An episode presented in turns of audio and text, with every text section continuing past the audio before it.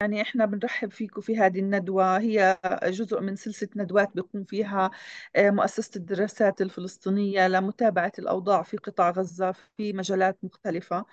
اليوم عندنا موضوع مهم لعدة اعتبارات، موضوع الزراعة والتحديات التي تواجه المزارعين في قطاع غزة لعدة أسباب، ليس فقط بسبب الخسائر الهائلة وبسبب المشاكل التي واجهت المزارعين والمزارعات، ولكن أيضا بسبب العلاقة الوثيقة ما بين الزراعة ومحاربة الجوع الموجود حاليا في قطاع غزة أو التجويع بالأحرى، وأيضا من ناحية مقدرات المستقبل في قطاع غزة، لأنه ليس من السهل استمرار أي مجتمع في العالم تتوقف فيه الزراعة وإنتاج الغذاء. ومن هنا تأتي أهمية هذه الندوة. معنا في هذه الندوة متحدثين مميزين هم من قادة العمل في المجال الزراعي، بنرحب فيهم جميعا. معنا الأستاذ رياض العطاري وزير الزراعة، أهلا وسهلا بحضرتك. معنا كمان الأستاذ منجد والأستاذ فؤاد، رح نقدمهم فورا قبيل الحديث إن شاء الله. الأستاذ منجد هو عبارة هو مدير عام الغوث الزراعية، الأستاذ منجد أبو جيش، والأستاذ فؤاد أبو سيف هو المدير العام لاتحاد لجان العمل الزراعي. قبل ما يعني أنا حاولت أطلع بسرعة على الأرقام حول قطاع الزراعة في قطاع غزة وفي الضفة الغربية أيضا، والواقع مرير جدا. يعني ما يحدث ضمن الإبادة الجماعية هو بالتأكيد موضوع في غاية الخطورة والأهمية. أستاذ رياض، ربما نبدأ بحضرتك، تحدثنا على بعض قراءاتكم للواقع الزراعي في قطاع غزة وما تسمعونه وما تسمعونه أيضا عن الواقع في الضفة الغربية وعن التحديات الهائلة التي تواجه قطاع الزراعة. تفضل. نعم، يعني شكرا أولا لمؤسسة الدراسات الفلسطينية، وشكرا لك دكتورة هديل، وأيضا مرة أخرى أنا برحب بزملائي وشركائنا الحقيقة في العمل بقطاع الزراعي. بأكد يعني بعجالة بأنه هناك دور مشترك، هناك دور تكاملي بين وزارة الزراعة كمؤسسة حكومية وأيضا مع مؤسسات الأهلية والجمعيات، ونستطيع أن نقول أنه خلال فترة عمل هذه الحكومة كان هناك جهداً تكامليا كبيرا، واعتقد انها يعني تمثل نموذجا للشراكه التي نعتز بها بالعلاقه ما بين العمل الحكومي والعمل الاهلي، وهذا طبعا يشمل الضفه الغربيه وقطاع غزه. يعني الحقيقه اذا اردنا التركيز فقط على واقع يعني القطاع الزراعي في ظل الحرب، هذا له مدخل اخر، ولكن ايضا اود الاشاره الى انه الحديث عن قطاع الزراعه الفلسطيني هو الحديث عن عن مكون أساسي من الاقتصاد الفلسطيني أولا، لأنه هذا القطاع أولا مرتبط بالأمن الغذائي الفلسطيني، وثانيا هذا القطاع يعتبر من أكثر القطاعات المشغلة في سوق العمل الفلسطيني. لدينا تقريبا حوالي مئتين وتسعين ألف عائلة تعمل وتعيش يعني على القطاع الزراعي، وأيضا القطاع الزراعي يشكل تقريباً ثلاثة وعشرين بالمئة من الصادرات الفلسطينية، وأيضاً خلال من عام ألفين وتسعة عشر وحتى عام ألفين وثلاثة وعشرين ارتفعت مساهمة القطاع الزراعي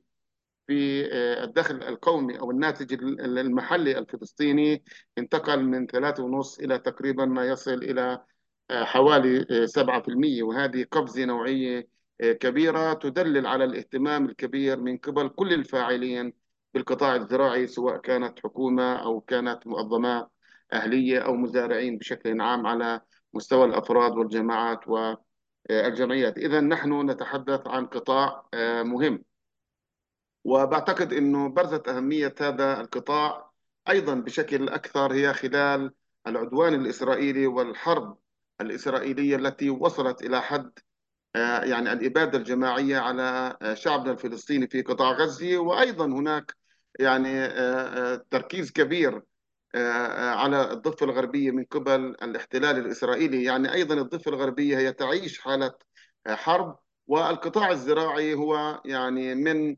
القطاعات المستهدفة الكبيرة من قبل الاحتلال الإسرائيلي. يوميا هناك محاولات لتهجير التجمعات البدوية التي تربي الثروة الحيوانية على امتداد يعني الأراضي الفلسطينية المحتلة عام سبعة وستين، سواء كان في منطقة الأغوار، مسافر يطا، وفي محيط رام الله وسلفيت وغير ذلك.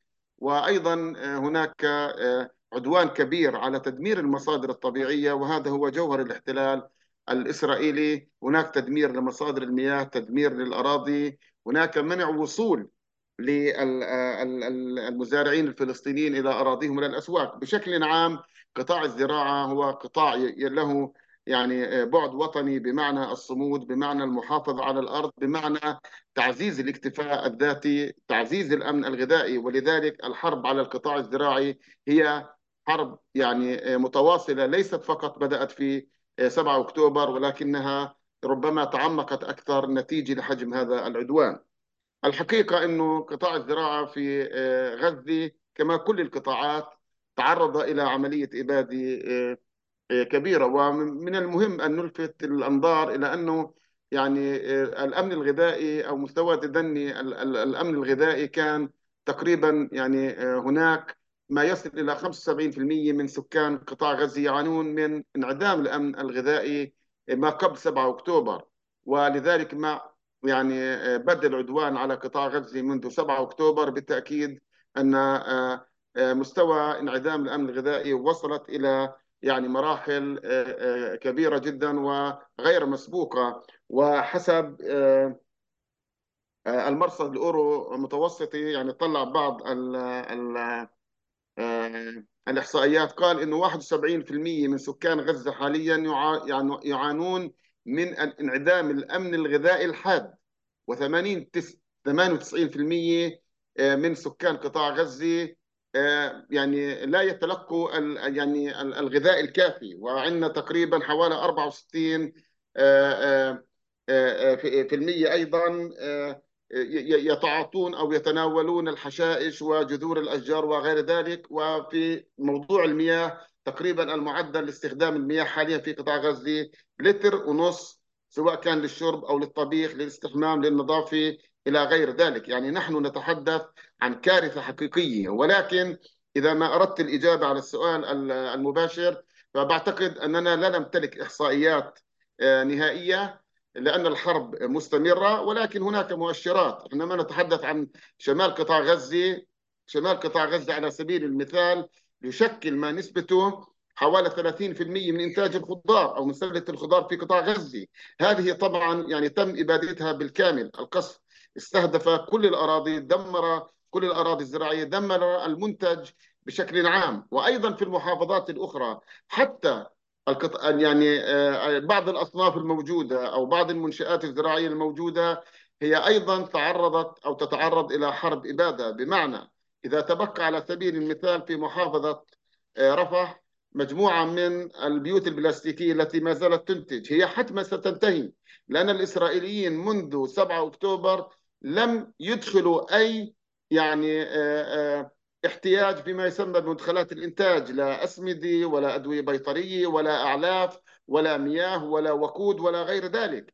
معظم الآبار في قطاع غزة نسبة خمسة وتسعين بالمئة منها تعمل على الطاقة الكهربائية. إذا لم يتوفر هناك محروقات فبالتأكيد هذه الآبار لن يعني تعيد تأهيل نفسها، وبالتالي لن يكون هناك أي إمدادات للزراعات، وخاصة أنه خمسة وثمانين بالمئة من الزراعة في قطاع غزة هي زراعات مروية. إذن دكتورة هديل وللجميع، الوضع كارثي بمعنى الكلمة. هناك تدمير لكل مناحي الحياة في قطاع غزة، ومنها القطاع الزراعي، سواء الذي تم تدميره أو الذي ما تبقى حتى الآن هو ذاهب إلى التدمير، لأن إسرائيل تغلق المعابر. لن يكون هناك لدينا مزارع دواجن أو مزارع يعني ثروة حيوانية إذا لم يكون هناك أعلاف، لن يكون لن نستطيع تجديد الدورة الزراعية إذا لم يكون لدينا مياه. وبالتالي إذن هي عملية تدمير كامل. أهم مؤشراته هو انعدام الأمن الغذائي، والإحصائيات التي ذكرتها هي ربما تكون يعني مؤشرات أولية على هذا الصعيد.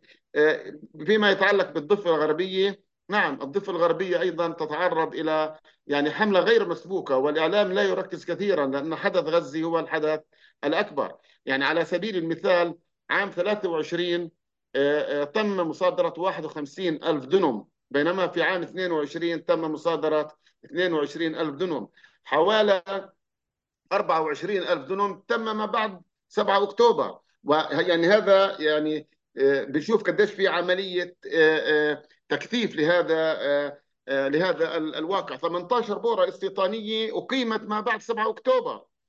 الحواجز الآن سبعمئة وسبعة حواجز، ولذلك يعني بجوز واحدة من أسباب غلاء الأسعار، ويعني فقط للتنويه، هي إنه القدرة على التنقل ونقل البضائع من محافظة إلى محافظة أصبح مكلف بفعل المعيقات الإسرائيلية. إذن فلسطين بشكل عام، الشعب الفلسطيني يتعرض إلى إبادة جماعية هدفها الأساسي هو الوصول إلى الهدف الحقيقي لهذه لحكومة إسرائيل وللاحتلال الإسرائيلي، وهو تهجير الشعب الفلسطيني. سابقا كانت هناك عملية ممنهجة لتهجير المزارعين من أراضيهم عبر فتح سوق العمل الإسرائيلي. اليوم سوق العمل الإسرائيلي إذن مغلق، وبالتالي الناس أمام ضائقة كبيرة جدا. يعني آسف على الإطالة، ولكن الحديث دائما عن قطاع الزراعة يعني هو يعني الإحاطة، ويعني ذكر المزيد من المعلومات التي تقربنا دائما إلى يعني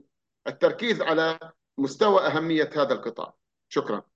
شكرا شكرا أستاذي أستاذ رياض. معالي الوزير، في الواقع أنه يعني بعض المؤشرات التي تم استعراضها بدراسات ومقالات وتغطيات صحفية متعددة بتشير لعدة قضايا في قطاع الزراعة. نقص المياه بالتأكيد، وعدم القدرة على تشغيل الآبار بسبب نقص الوقود، بعد ما أشرت إليه تدمير الأراضي الزراعية بالقصف، وعدم القدرة على الوصول للأراضي الزراعية. سمعنا عن مزارعين تم قصفهم عندما حاولوا قطف ما تبقى من الخضروات. غلاء أو عدم توفر الأسمدة والمبيدات الحشرية. في قطاع الدواجن كما تحدثت حضرتك، هو مدخلات الإنتاج اللي هو بيد التفقيس أصلا لم يدخل إلى قطاع غزة منذ سبعة أكتوبر، وبالتالي عمر الدجاج المتوقع ال خمسة وأربعين يوم انتهى، ولا يوجد استبدال لهذه الثروة المهمة الحيوانية، بالإضافة لنفاذ العلف.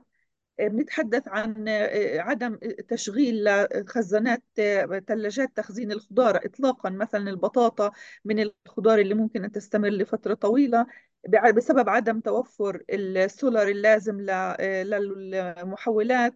إحنا بنحكي عن توقف هذه الثلاجات عن العمل، تكلفة إدارتها مئتين وخمسين دولار يوميا كما ذكر في بعض التقارير. بنحكي عن قطاع الأسماك، ويمكن هذا قطاع موجود تحديدا في في قطاع غزة، تدمير شبه كامل للقوارب ولقوارب الصيادين في ميناء غزة. كان يتواجد حوالي سبعمئة قارب اللي تقريبا دمروا تماما. يعني ألفين قارب دكتورة، ألفين في الم... لا ألفين وخمسمئة في كل قطاع غزة، بس في آه. في المينا غزة وحدها كان يتوقف سبعمئة قارب دمروا تماما، وهذا تكلفة هائلة عمليا. يعني هذه بعض المؤشرات. احنا بدنا نسمع من الأستاذ منجد، حضرتك موجو... متواجدين انتم في في قطاع غزة، لكم مكتب، ربما ترصدون بشكل حثيث ما يحدث هناك. السؤال هو، هل هذا الواقع دقيق أم أن هناك أشياء أخرى ربما لا نعرفها أو لم نتحدث عنها حتى الآن؟ شكرا شكرا لمركز الدراسات، شكرا دكتورة. أهلا وسهلا بزملائي الأستاذ رياض العطاري والمهندس فؤاد والمستمعين. الوضع في غزة صعب جدا جدا جدا على جميع مناحي الحياة، والقطاع الزراعي من أكثر القطاعات التي تضررت. لنا مكتب في حي الزيتون من عمارتين دمر بشكل كامل، مكتب الإغاثة الزراعية، عمارتين، أربع طوابق أربع طوابق دمر بشكل كامل. ومن اللحظة الأولى حتى الآن لم يستطيع أحد من موظفي الإغاثة الزراعية الوصول إلى هذا المكتب. والآن عندنا أربعة وأربعين موظف في غزة يعملون بشكل دائم في مناطق مختلفة، في مناطق النزوح. عملنا دراسي واستعنا في المسح دائرة الإحصاء الفلسطينية لأساس القطاع الزراعي مع الاستعانة بستلايت قبل الحرب وبعد الحرب. وصلنا لنتائج أحد عشر اثنا عشر لنتائج تقريبا شبه دقيقة. بيت حنون حجم الدمار الزراعي فيها ستة وثمانين بالمئة من الحيازات الزراعية في بيت حنون في أحد عشر اثنا عشر اللي هي خمسمئة وأربعين دفيئة زراعية تدمرت وثلاثة وسبعين مبنى زراعي وعشرة آلاف ومئة وثلاثة وعشرين دلم. هذول في بيت حنون. أم النصر كان أعلى تسعين بالمئة، في عندهم ثلاثمئة وثمانية وخمسين دفيئة زراعية، في عندهم أربعة وثلاثين مبنى زراعي في ألف ومئة وواحد وستين دلم. بيت لاهيا خمسين بالمئة، كان لحد أحد عشر اثنا عشر بيت لاهيا أقل، يعني ألف وسبعمئة وتسعة وستين. وبيت لاهيا يعني هي أساس البيوت الزراعية في الشمال، يوم تدمر منها خمسين بالمئة حتى أحد عشر اثنا عشر، نتوقع حتى الآن راحت، يعني ما ضلش شيء، يعني بنقول حتى أحد عشر اثنا عشر. جباليا أربعين بالمئة، مدينة غزة تسعين بالمئة، ولكن الحيازات مدينة غزة أكثر. كان في دير البلح حتى أحد عشر اثنا عشر بقى الضرر الزراعي لحد الآن قليل، ويعني في أغلب الأحيان خمسة وعشرين بالمئة عشرة بالمئة خمسة وعشرين بالمئة، وهذا اللي, اللي أدى إلى أنه الناس يقدروا يستخدموا الخضار في منطقة دير البلح وفي منطقة خانيونس لحد هذاك التاريخ. ولكن بعد هذا التاريخ صار تطوير كبير، تطور كبير على الاعتداء على القطاع الزراعي. احنا الآن الفاعل بالقطاع الزراعي حوالي خمسة وعشرين بالمئة مركزة في دير البلح وخانيونس ورفح، والناس قاعدين بيعتاشوا منها. احنا شرينا بأكثر من مليون دولار خضار من المزارعين ووزعناها على الناس بشكل مباشر، واستفدنا من وجود هذه الخضار. ساعدنا المزارع في أن نأخذ هذه الثمار ونوزعها، ولكن الوضع لن يستمر. أخرى شوي بينقطع الخضار لأنه فيش أي مدخلات للإنتاج. قطاع الزراعة يكاد أن يتوقف، يعني بعد أقل من شهر من الآن إذا ظلت الحرب بهذه الطريقة والعدوان بهذه الطريقة سيتوقف قطاع الزراعة. بالنسبة للثروة الحيوانية في شمال غزة وفي غزة صفر، يعني الإحصائيات ولا صفر، يعني ما ما ضلش. إحنا في خلال الأسبوعين الماضيين في كل شمال غزة في كل شمال غزة لقينا أربع عجول، شرينا أربع عجول من كل شمال غزة طبقناهن في المدارس. وإحنا الآن نبحث عن عجول في شمال غزة أو في مدينة غزة أو خراب مشان نشتريها ونطبخها مع الرز، احنا مش لاقين. يعني شمال غزه وغزه الوضع صفر في الثروه الحيوانيه كلياتها، ولكن ما زال في متسع في رفح ودير البلح وخانيونس. ولاحظت حتى امبارح خانيونس التطورات التي جرت على خانيونس امبارح صعبه جدا، وراح راح تمتد للمناطق الزراعيه. نقدر نقول أن القطاع الزراعي في غزه تدمر بشكل كامل، وما تبقى منه هو محاوله ل يعني انعاش بعض الاسر في موضوع الخضار. يعني القطاع تدمر وخسائره كبيرة جدا، ومن عشر من هالعشر سنوات لن تستطيع لا حكومة ولا العمل الأهلي ولا ولا الدوليين ولا المانحين يعيدوا هذا القطاع يعيدوا هذا القطاع لما كان عليه في قطاع غزة قبل الحرب. كافي شوي كافي المعلومات، في شوية تفاصيل في شوية يعني تفاصيل. يعني تفاصيل ساعقة و... أنا لا أنا نفس الشيء، يعني تقريبا يعني لو بنروح على كل بند ببند النسب تقريبا متساوية. ضرر كبير في الشمال وفي غزة، ويعني حتى الآن في في دير البلح ورفح وخان يونس يعني شوية خضار نقدر الناس تشتروها كثير. صحيح. نعم، للأسف إنها المعلومات يعني صاعقة، و يعني احنا بنعرف من الأهل في غزة أنه تقريبا الخضار والفواكه يعني صارت حلما زي ما بيحكوا، يعني لا يتوفر بالمرة، غير ارتفاع أسعارها، غير الخوف من دمارها. يعني اليوم يوم ماطر في رام الله، وكنا عادة نحتفل بأمطار الخير ونستبشر خيرا إنه موسم زراعي جيد. في الواقع يعني الواحد بيشعر الآن إنها يعني أمطار بكاء حزنا على ما تم فقده. في عندنا سؤال في الكيو اند اي بدي أحكي لكم إياه الآن عن يعني نسب أو هل تم مصادرة أراضي زراعية في الضفة الغربية بعد سبعة أكتوبر. يعني خلي هذا السؤال في ذهنكم، وبدنا نروح للأستاذ فؤاد. أستاذ فؤاد، إذا بتحب طبعا جاوب على السؤال، بس كمان بنحب نسمع منك عن تقييمكم أنتم في في مؤسستكم في اتحاد لجان العمل الزراعي حول الواقع في قطاع غزة، وحول ربما استوقفني ما تحدث عنه الأستاذ منجد عن المستقبل، لأنه حتى لو توفر وقفت الحرب اليوم، ماذا سيحدث للقطاع الزراعي المدمر تماما بالإضافة لكل شيء مدمر في قطاع غزة؟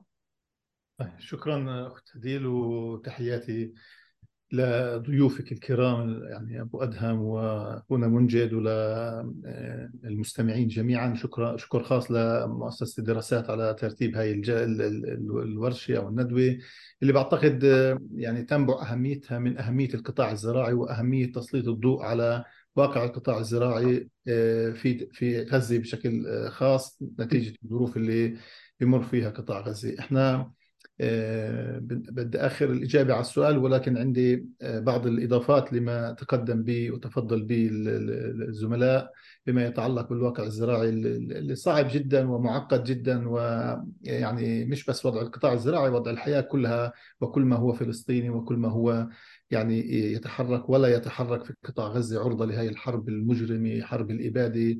يعني التوصيفات كثيرة جدا، ولكن للأسف الشديد مستمرة بكل قوة وتزداد شراسة وتزداد عنفا ويزداد الاحتلال يعني تدميرا. الرحمة للشهداء، عدد هائل من الشهداء ومن الجرحى، كارثة كبرى يعني وطنية حلت بالشعب الفلسطيني جراء هذا الاحتلال المتواصل لأكثر من خمسة وسبعين عام.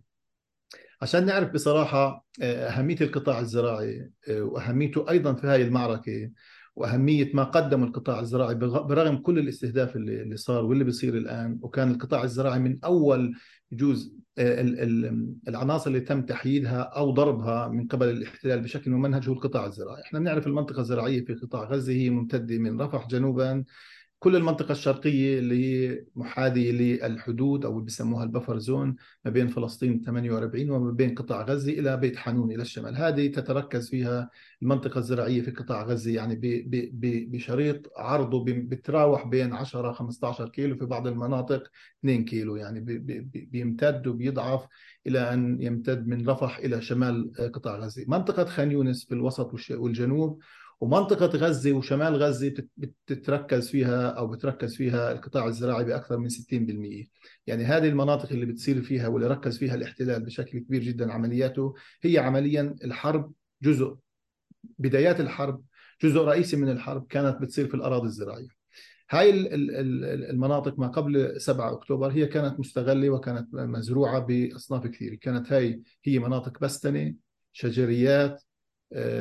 ستين بالمئة من هاي البستنة والشجريات اللي هي تشكل تقريبا ثلاثين بالمئة من كل البستنة والشجريات المزروعة بقطاع غزة هي زيتون، هذا كله تم تدميره. أيضا الخضروات كان في في قطاع غزة ليوم الحرب ليوم سبعة أكتوبر كان في عندنا حوالي ثلاثين ألف طن من الخضروات، وأكثر من ثلاثين ألف من الأشجار المثمرة كانت بانتظار قطفها وحصادها، وكانت يعني خلال شهر عشرة وأحد عشر هذا موسم، ولكن للأسف الشديد جاءت الحرب ودمرت كل كل ذلك. أكثر من خمسة وخمسين بالمئة من صادرات قطاع غزة هي صادرات زراعية. خمسة وخمسين بالمئة من الصادرات العامة من مجمل الإنتاج العام بقطاع غزة هو زراعي وأكثر من ذلك، هذا دليل على قوة القطاع الزراعي ومساهمته بالناتج المحلي وبالصادرات. بجوز عندنا كمان أربعة وأربعين أو خمسة وأربعين بالمئة من الاستهلاك المحلي للغذاء في غزة هو استهلاك محلي، يعني قطاع غزة بينتج من خم... بينتج أكله بنسبة خمسة وأربعين بالمئة إلى خمسين بالمئة ذاتيا، وهذا نسبة مهمة جدا يمكن رفعها يمكن رفعها، لكن في ظل حصار ل سبعة عشر سنة أن يعتمد القطاع قطاع غزة والقطاع الزراعي على الاكتفاء ذاتيا بنسبة خمسين بالمئة أيضا هذا لافت. بالإجمال غزة منطقة زراعية برغم الحصار ساهمت بشكل كبير في هاي الحرب، في اللي حكاه منجد واللي حكاه أبو أدهم بالبداية واللي بدي أحكيه الآن. إحنا كاتحاد لجان العمل الزراعي عندنا بغزة أربع مكاتب، أيضا دمر ثلاث مكاتب بشكل كامل، والمكتب الرابع حولناه للنازحين. حجم التدمير طبعا كبير جدا، لكن عندنا حملة أيضا لتقديم مجموعة كبيرة من المساعدات اللي مكررة واللي بجوز نحكى فيها من الزملاء، طرود غذائية وخضروات وكل ما هو متو... مياه، كل ما هو متوفر، ووصلنا لآلاف الأسر. لكن اللافت كان بصراحة أنه اعتمادنا بمصادر المواد اللي تم توزيعها هو كان اعتماد ذاتي على ال... على المصادر المحلية رغم الحصار ورغم الحرب ورغم إعلان إسرائيل إسرائيل أو الاحتلال الإسرائيلي بعد أسبوع من الحرب أو أو أيام من الحرب عن فرض حصار وتفعيل نظام التجويع كسلاح فاعل في الحروب، واللي هذا مدان واللي هو يمنع وفق القوانين والشرائع الدولية استخدامه، ولكن الاحتلال الإسرائيلي استخدمه بشكل مطبق وبشكل واسع ومنع إدخال الطعام بشكل كامل، المياه بشكل كامل، قطع الكهرباء، قطع ومنع كل وسائل الحياة عن اثنين فاصلة ثلاثة مليون فلسطيني. لولا القطاع الزراعي ولولا المزارعين الصغار اللي دائما احنا بنقول انه هذول صمام الامان في بلد تحت الاحتلال، ولولا التحول شيئا فشيئا نحو تعزيز مفاهيم السيادة على الغذاء. السيادة على الغذاء يعني السيادة, السيادة على الموارد. لما بيكون الفلسطيني أو أي إنسان في الدنيا بيمر بظروف مشابهة لما يمر به الفلسطيني، بيكون عنده مقومات الصمود تعتمد على ما ينتجه وما يزرعه. هذا مثال يعني حي وبسيط الآن بين أيدينا، أنه لحد الآن إحنا كل الأطنان يعني مئات الأطنان من المواد الغذائية تم توزيعها، هي كان باعتماد أساسي على ما تم إنتاجه خلال فترة الحرب وما قبل الحرب، وكان الاعتماد أيضا على اللي ينتج في الحدائق المنزلية بالبيوت، بأي منطقة ومساحة زراعية صغيرة تم استثمارها واستغلالها لتحويلها لمنطقة زراعية. فمنقول إنه هذا دليل على أهمية القطاع الزراعي. تقدر الخسائر اليومية للقطاع الزراعي ب اثنين مليون دولار، قدرته الإحصاء جهاز الإحصاء المركزي الفلسطيني بشكل يومي، يعني احنا بنحكي عن حوالي مئتين وخمسين مليون الآن في اليوم المئة وتسعة من الحرب. مئتين وخمسين مليون هذا رقم كارثي، هذا فقط نتيجة توقف عجلة الإنتاج. إذا أضيف لها الدمار الواسع الشامل لكل مكونات القطاع الزراعي، أن آلاف الدفيئات تم تدميرها، آلاف الأراضي الزراعية تم تدميرها، لأنه منطقة الاجتياح والدخول وخروج الاحتلال الإسرائيلي هي يدخل ويخرج من الأراضي الزراعية. أيضا ما لم تطاله الحرب بشكل مباشر الآن هو ملوث بفعل الألغام غير المنفجرة، بفعل المواد السامة والاستخدام المفرط للقنابل الممنوعة والفسفورية، وبالتالي الأراضي الزراعية كلها. أيضا ما نجا من الدفئات البلاستيكية، البيوت البلاستيكية اللي لم يتم تدميرها أو قصفها، هو الآن تم استخدامه كمآوي، لأنه الناس الآن تسكن بالآلاف في دفئات زراعية في مناطق كثيرة جدا، تحديدا في منطقة محيط خانيونس وبالجنوب بمنطقة رفح.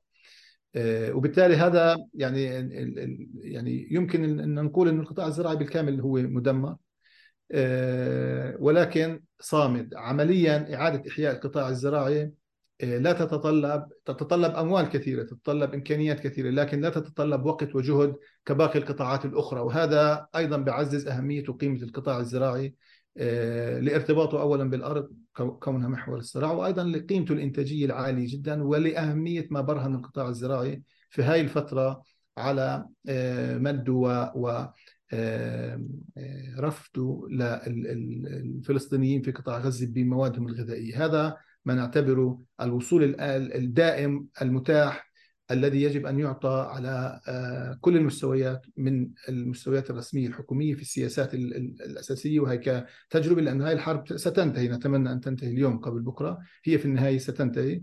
ما بعد ذلك يجب أن يتم البناء على ما تم من تجربة، يعني التجربة اللي مزبوط في ضحايا كثير، مزبوط في كارثة وطنية، مزبوط في دمار شامل، ولكن في قوة وصمود للإنسان الفلسطيني بكل مكوناته. المزارع أيضا جزء من هذه المكونات، يعني اللي, اللي أيضا قاوم ويقاوم ويحاول أن يتأقلم ويعيش ويوفر. في ناس زرعت في ظل الحرب، في ناس بتحاول تزرع في ظل الحرب.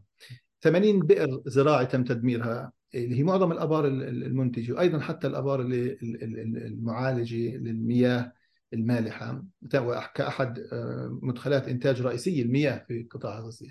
مصادر البذور تم تدميرها وتلويثها وضربها.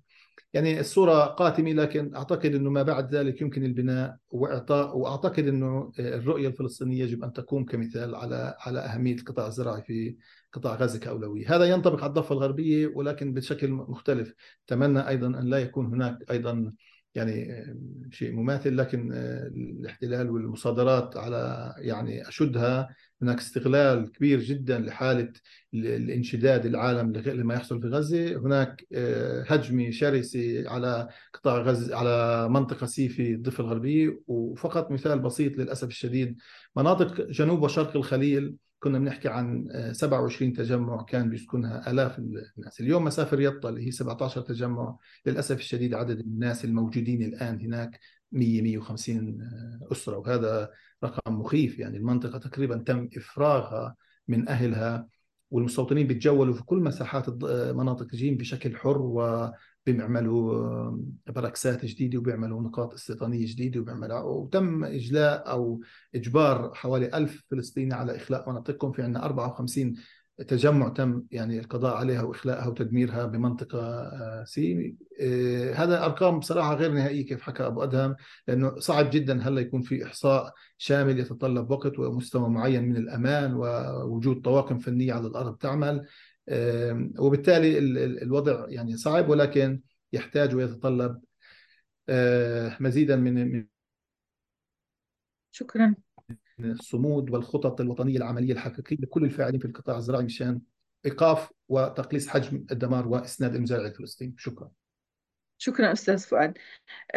في الواقع أنت لمست كثير من القضايا المهمة. أهمية القطاع الزراعي ليس فقط قط كقطاع اقتصادي، ولكن كقطاع يعزز صمود الإنسان الفلسطيني على أرضه ويغطي الحاجات الماسة للأمن الغذائي. هناك أسئلة، بدي أذكر المشاركين والمشاركات إنه في الكيو أند إيه بتقدروا تحطوا الأسئلة اللي بدكم إياها. في سؤال مباشر للأستاذ منجد حول البحث الذي تحدثت عنه عن المسح اللي بالأقمار الصناعية. السؤال: هل تم نشر البحث الذي تحدثت عنه للجمهور؟ في سؤال مسه الأستاذ فؤاد تقريبا، ولكن بحب أنه أسأله للآخرين: ماذا عن الأرض المحروقة بفعل القذائف والتي تحتوي على مواد كيماوية وفسفورية ضارة على التربة؟ هل يمكن معالجتها وإحيائها من جديد؟ في الواقع إحنا بنتذكر بعد الحرب ألفين وأربعة عشر أخذت وقت كتير للأرض حتى إنها تتعافى، ومن هنا إجت فكرة الحدائق المعلقة والحدائق المنزلية وغيرها، لأنه كانت حتى ما ينتج من المواد هو ملوث بفعل المواد التي ألقيت على الأرض في غزة.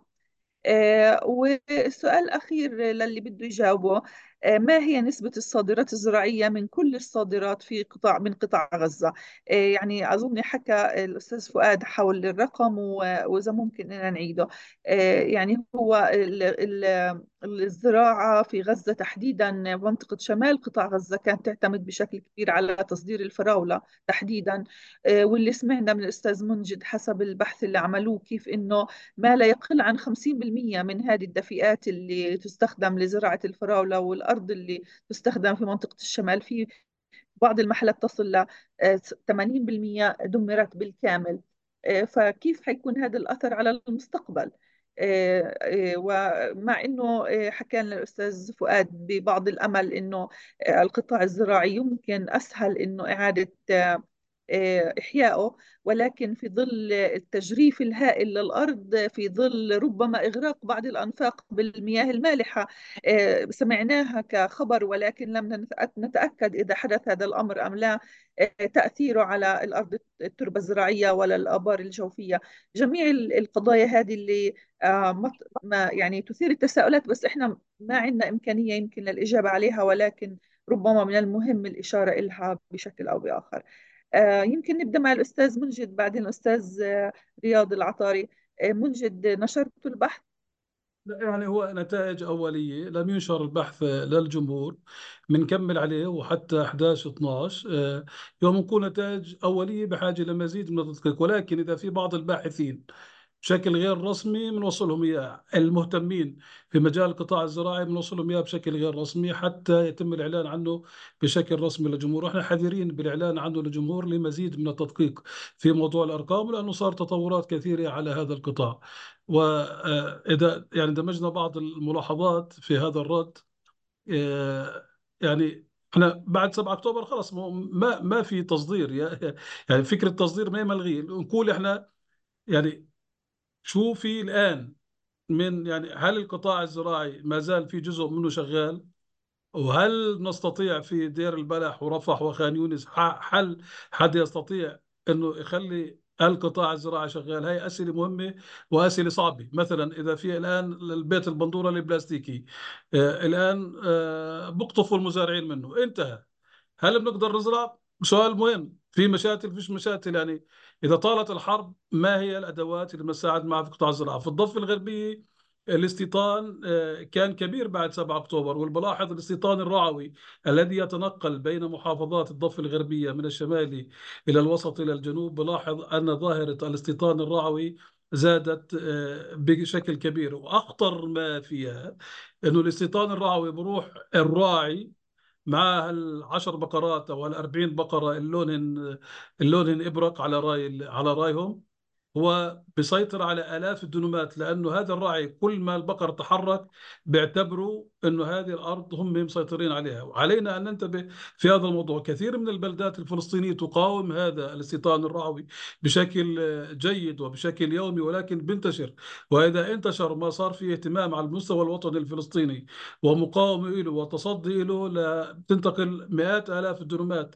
من الجبال الفلسطينية تحت سيطرة الاستيطان الرعوي. إذا لاحظتوا الأغوار يوميا يوميا زي ما كان زميلي فؤاد في مسافر يطا، ولكن في الأغوار الأغوار كلياتها يوميا في اعتداء على المزارعين وفي تخريب على المزارعين وفي السيطرة والاستيلاء على أراضيهم اللي عدلهم عشرات السنوات بزرعوها. كان الاعتداء في الماضي على الأراضي المش مستخدمة، الآن الاعتداء على الأراضي المستخدمة. وفي هدم في منطقة الأغوار تقريبا بشكل أسبوعي، في هدم للبيوت الزراعية وللمنشآت الزراعية. شكرا. شكرا شكرا أستاذ منجد. أستاذ رياض. شكرا. بس فقط للتنويه، انت سالتي سؤال ولكن انا كنت يعني الاجابه على السؤال في مداخلتي، انه قديش عندنا احصائيات لمصادره الاراضي ما بعد سبعة أكتوبر. انا اشرت انه واحد وخمسين ألف دنم في مداخلتي تم يعني مصادرتها، منها أربعة وعشرين ألف دنم ما بعد سبعة أكتوبر، وتم انشاء ثمانية عشر بؤره استيطانيه. يعني هذا بس اجابه على سؤالك التنويه، انه تم ذكر هذا الموضوع. يعني شوف الحقيقة، يعني ربما كل المداخلات تقاطعت على أننا لا يمكن حتى الآن نستطيع أن نحدد رقما لحجم هذه الخسائر.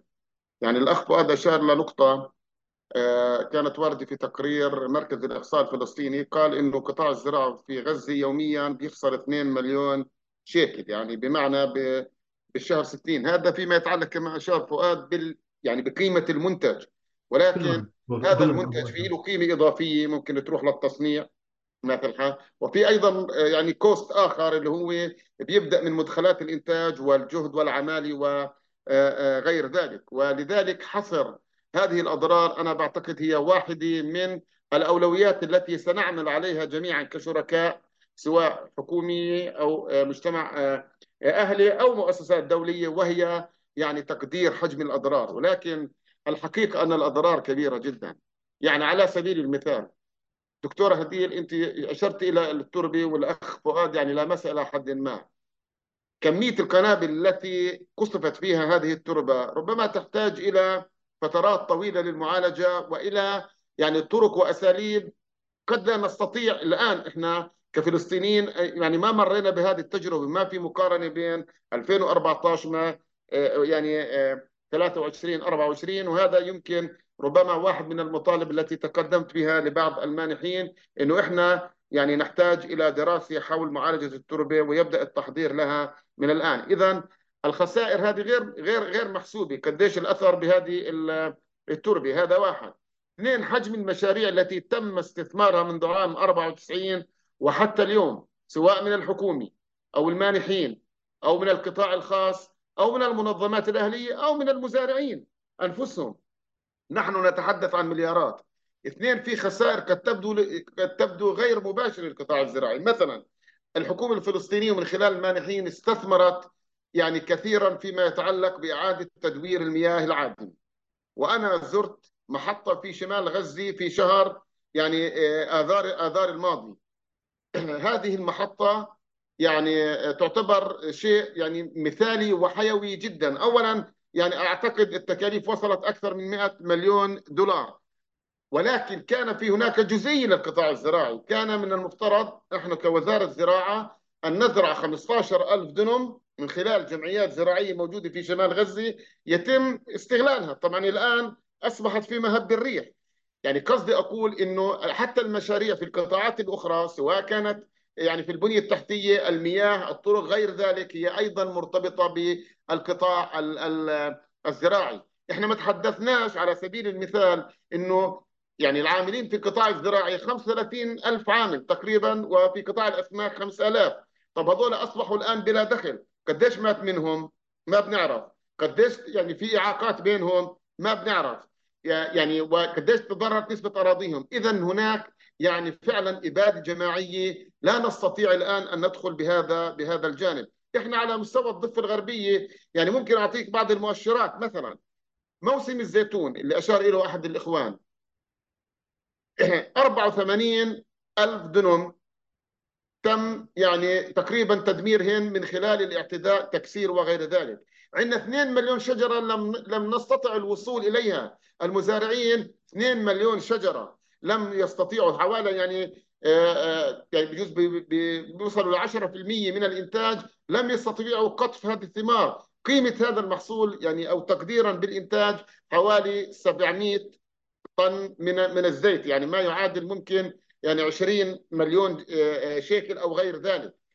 اضافه الى كل الجوانب التي تحدث عنها يعني اخي فؤاد. لذلك انا بعتقد اخ فؤاد هون ممكن اتعارض معك انه لا، القطاع الزراعي في هذه المرحله مش بكل اوجه يعني الانتاج وخطوط الانتاج ممكن ان تكون سهله. ربما يكون الاسهل هو فورا اعاده ترميم قطاع الاسماك، لانه قطاع الاسماك بده قارب وبده يعني مستلزمات بسيطة جدا. بس إذا بدنا نرجع نزرع بدنا تحليل للتربة، بدنا معالجة لمصادر المياه، بدنا لذلك لذلك أنا بعتقد هنا إحنا كلياتنا مدعوين، زي ما بنقول إنه سبعة أكتوبر خلقت يعني مرحلة جديدة. وأيضا إحنا بالقطاع الزراعي يجب أن نفكر في تغيير النمط الزراعي بما يعني يلائم حالة التعافي السريعة المطلوبة الآن. يعني ممكن نستطيع وممكن أخي فؤاد أن لا نستطيع لفترات طويلة جدا. الاحتلال الإسرائيلي فارض حصار على قطاع غزة، ربما لا يدخل منتجات مدخلات إنتاج، هذا وارد. حتى الآن من سبعة أكتوبر حتى الآن ولا جرام علف دخل، ولا أسمدة، ولا ولا ولا إلى آخره. ولذلك العملية الإنتاجية كلها وقفت. البنية التحتية، طب إحنا عندنا يعني منشآت كثيرة أخي فؤاد بتعرف، و يعني كل الزملاء بيعرفوا انه يعني صرفت اموال كثيره جدا في مشروع الماب وغير ذلك. جمعيات عملت بنيه تحتيه سواء كانت للتدريج، للتبريد، للتخزين، كل هذا دمر. ولذلك نحن نحن نحتاج يعني عمليه تاهيل لكل سلسله القيمه اخي فؤاد ومنجد ودكتور هديل والاخرين. اذا هي عمليه متكامله جدا، ربما تبدا الان يعني بدايه يعني إغاثة هذا المزارع بدعمه، ولكن بعد ذلك بدنا نيجي على البنية التحتية بما فيها إعادة هيكلة يعني هذا القطاع. وأهم نقطة أعتقد يجب أن نبدأ فيها بعد ذلك هي تشكيل فريق وطني لحصر الأضرار، لأنه الأضرار هائلة جدا وقدرة الناس على على التعافي صعبة جدا. بس بدي أقول في شيء مشرق، أنه رغم كل هذه الحالة الصعبة وحالة الدمار ما زال القطاع الزراعي في قطاع غزة ينتج. وبجوز أعطيكم معلومة والإخوان أكيد يعني بأكدوا عليها، إحنا عندنا بالضفة الغربية كيلو البندورة توصل ل ثمانية شيكل. من يومين بحكي مع زميل إلي في رفح بسأله عن الأسعار فكان لي خمسة شيكل.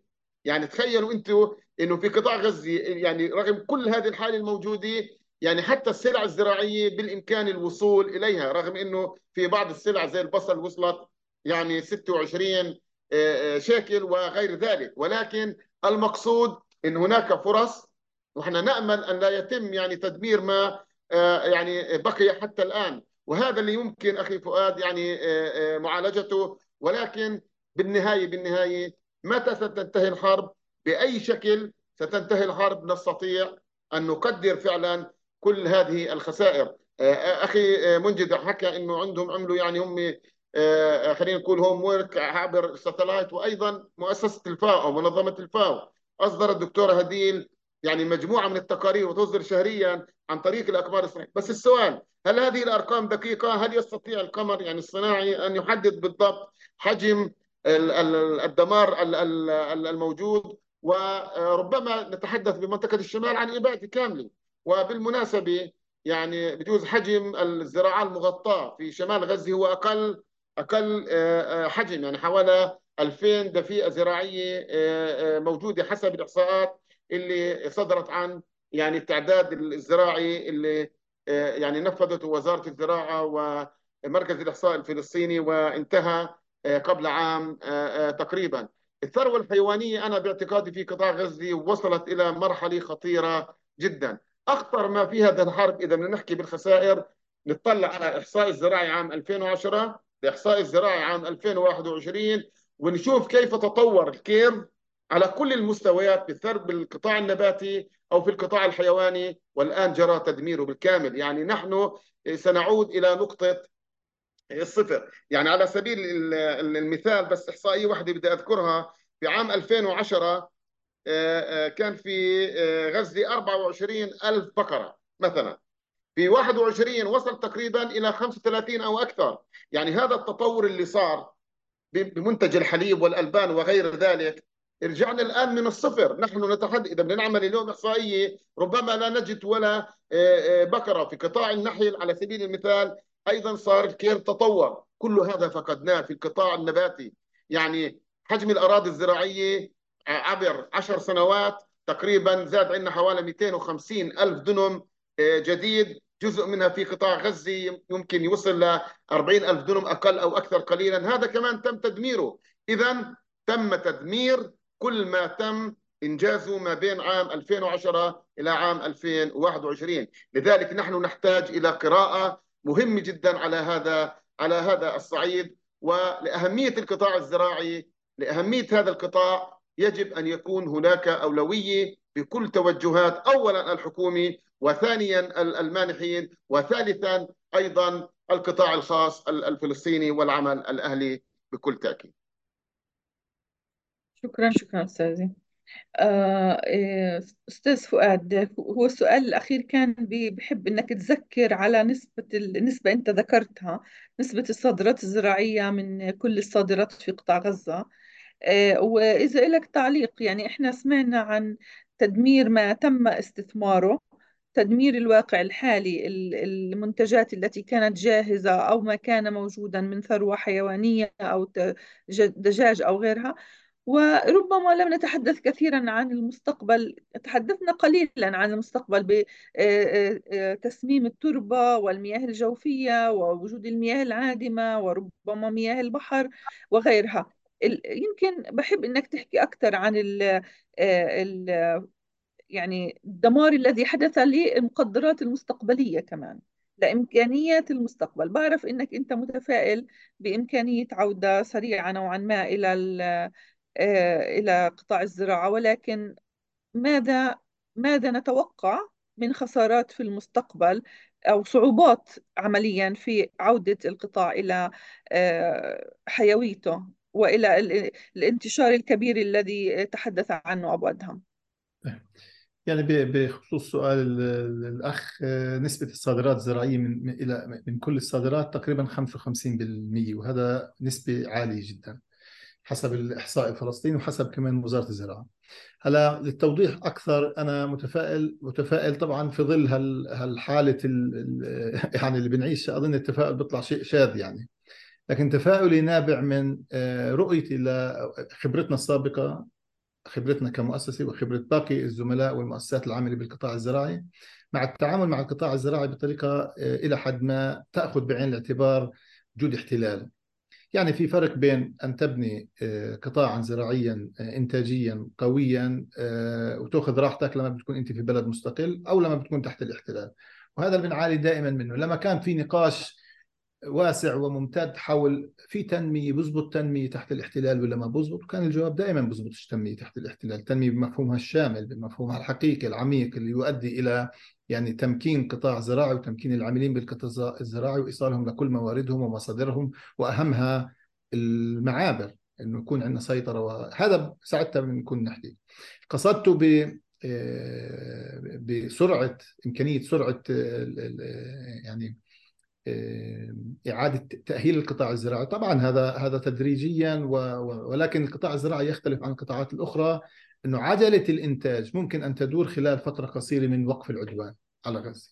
أنا انطلاقي من تعاملي دائما مع صغار المزارعين أنه استراتيجيتنا في تعزيز صمود الناس وتقوية القطاع الزراعي تكمن في تقوية وإعطاء أهمية استثنائية للمزارعين الصغار، المالكين الصغار، الحيازات الزراعية الصغيرة اللي هي من دلمين ثلاث لعشرة دلم، لأنه هذا بالتجربة غزة أثبت أنه هدول القادرين على يعني المصنع والمزرعة الكبيرة والتصنيع.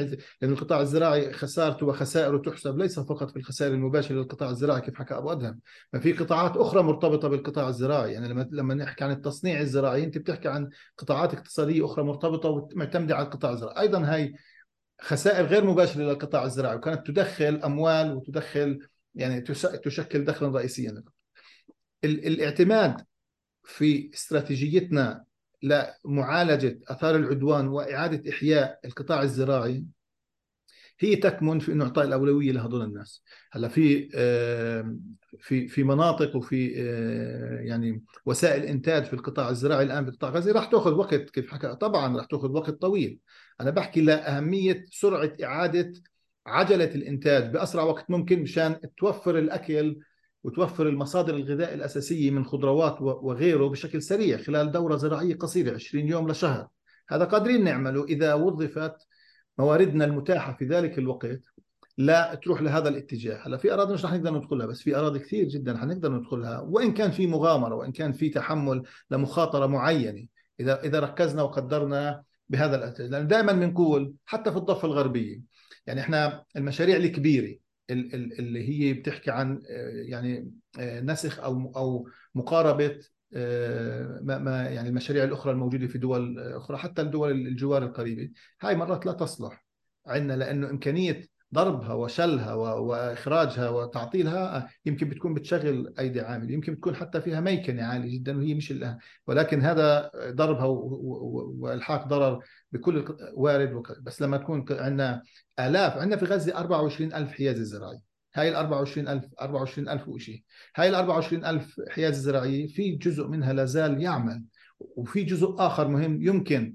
أن يعمل بدعم بسيط أو حتى بدون أي دعم بس توقف الحرب. يعني هذا حقائق موجودة، هذا قصدته. تختلف عن قطاع السياحة، تختلف عن قطاع القطاعات الأخرى. فأنا يعني وهذا بجاوب على سؤالك.